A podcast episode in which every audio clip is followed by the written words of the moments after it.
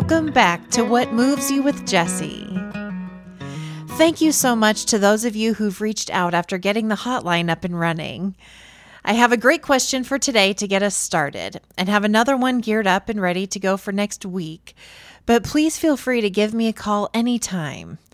I'll give out the number again at the end of the show, and you'll always be able to find it in the show notes as well.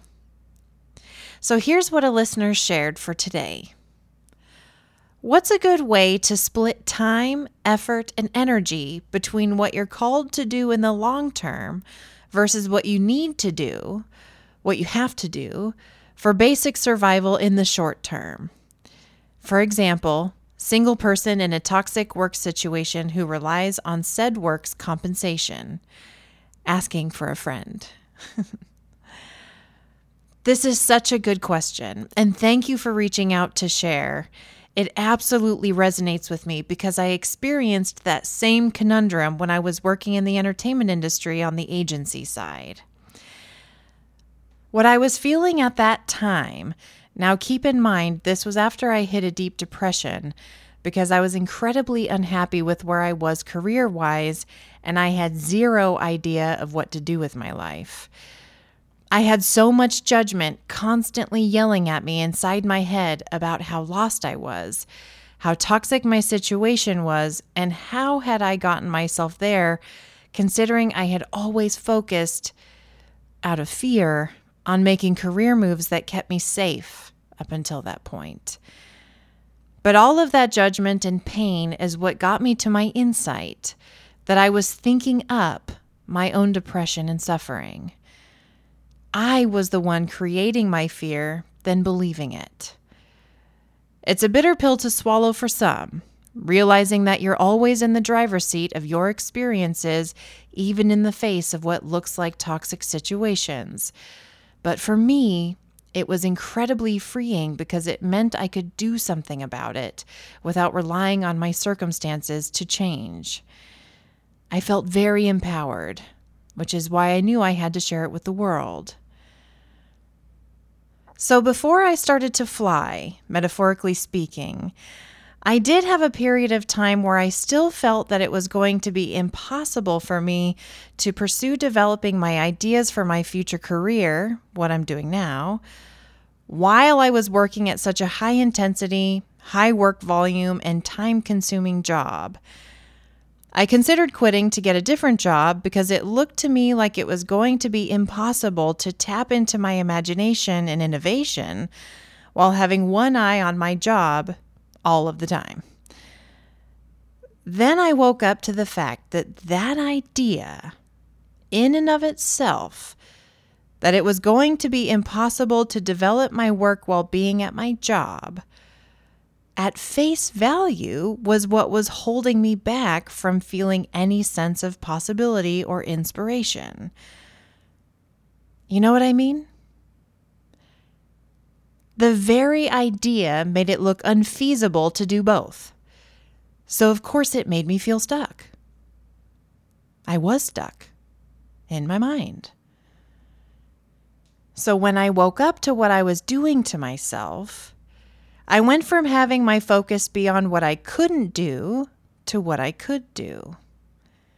As soon as my perspective shifted, it was as if I went from staring at a brick wall so close that my nose was touching it to that brick wall disappearing and seeing the yellow brick road unfurl in front of me. I started setting a timer for 10 minutes every day on my lunch hour, and for those 10 minutes, I did nothing but dream in my journal. I did that for a week. Then the next week increased it to 11 minutes. Then the next week, 12 minutes. The freedom I felt to just follow the creative energy for that carved out time brought sometimes random ideas to paper, sometimes practical, sometimes they were goals, and sometimes steps. But I just let anything fly. It was so helpful in beginning to fill my cup emotionally because I was carving out time that was solely for me and my purpose. As you said, for developing the long term. I was essentially creating my own inspiration, but what was really going on is that I was carving out the time, creating a container for my inspiration to be unleashed. Because it's always within us, we just don't feel it or see it when we're distracted by all of the noise in our head. What naturally began to happen is that I became lighter and happier more consistently because I would feel so good about the time I gave to myself, and it lit a match inside of me that I couldn't even get to spark before. That allowed for ideas to bubble even when I was at work, and those ideas gave me so much life and hope throughout my days. I can't even tell you when I dropped off the routine of the timed journaling, because at some point, I just looked forward to it so much that I wouldn't let anything get in the way of it. It wasn't something that had to be intentionally carved out anymore. Did I still grumble about my job? Well, of course, I'm only human. And I really wished I didn't have to walk the paces of developing my next step. But I knew it was the only way through. And in accepting that, I began to not care that I didn't like where I was at. Truly. I didn't care that I didn't like my job. I remember people asking me how I was doing, and instead of the depressive response of, I hate it, and I don't know what to do about it, I found myself saying things like, It's nuts and totally not for me, but it's okay for now. I held it lighter. And I didn't have to force myself to do that. It's just what naturally started to occur. And here's what's amazing never in my right mind did I think it was possible, but I began to appreciate different things at work and gasp, actually enjoy myself pretty consistently. And it wasn't on the basis of, I'm out of here someday. So there. It was because I was so full emotionally from all that I was up to inside of myself. I didn't attach my happiness to anything outside of myself anymore. The happiness was bubbling over inside of me, and I found myself not taking things personally relaxing more into the moment, and my energy was felt by others around me, so my interactions were more uplifting.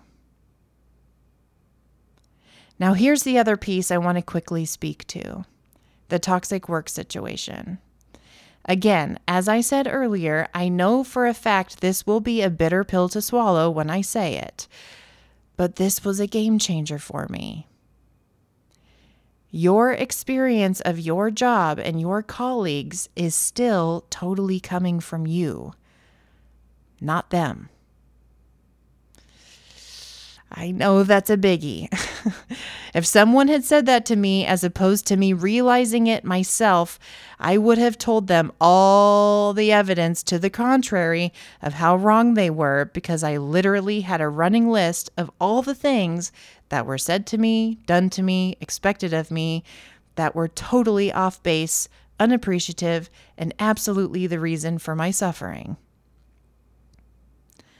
But when I realized that I had all of that evidence on my mind 24 7, and that we are only ever experiencing what's on the visual plane of our minds, holy crap. Do you think it would be possible for me to see the people I worked with in any different light if I stayed in my evidence and everything I had made up my mind about? No, they didn't stand a chance.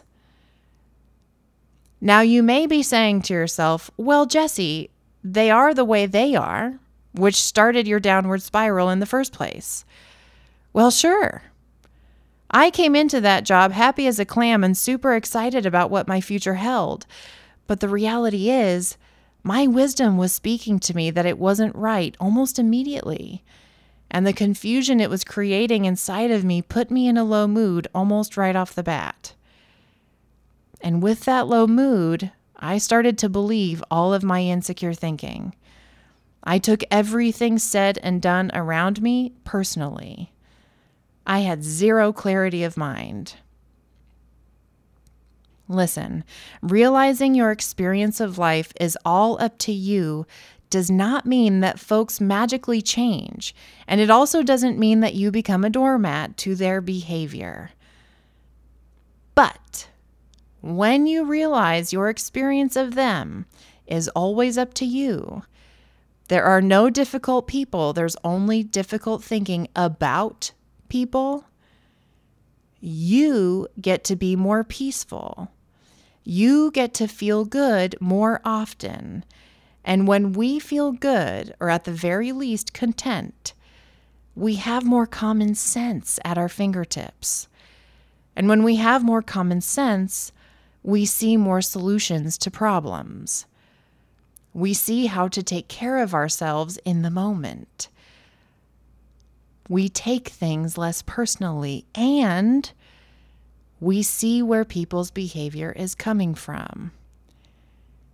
FYI, hurt people hurt people. Almost 100% of the time, gnarly behavior is coming from some kind of insecurity. And ironically enough, you'll begin to feel more compassion for the folks you thought you could never have compassion for.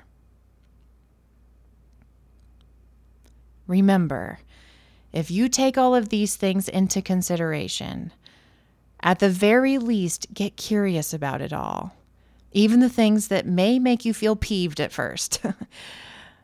If you stay open, you'll have a little insight that starts to pull you forward in a very different way. Don't take my word for it. Look right when you normally look left, and you'll begin to see it for yourself. It's not magic, it's how we work. Once you have a different experience, you'll see things differently. Thank you so much, dear listener, for tuning in and for asking this really great question for all of us to learn from. If you have a question, I'd love to hear from you. So give me a call at 818 646 Jess. That's 818 646 J E S S. Sending love in all directions, and I'll see you next week.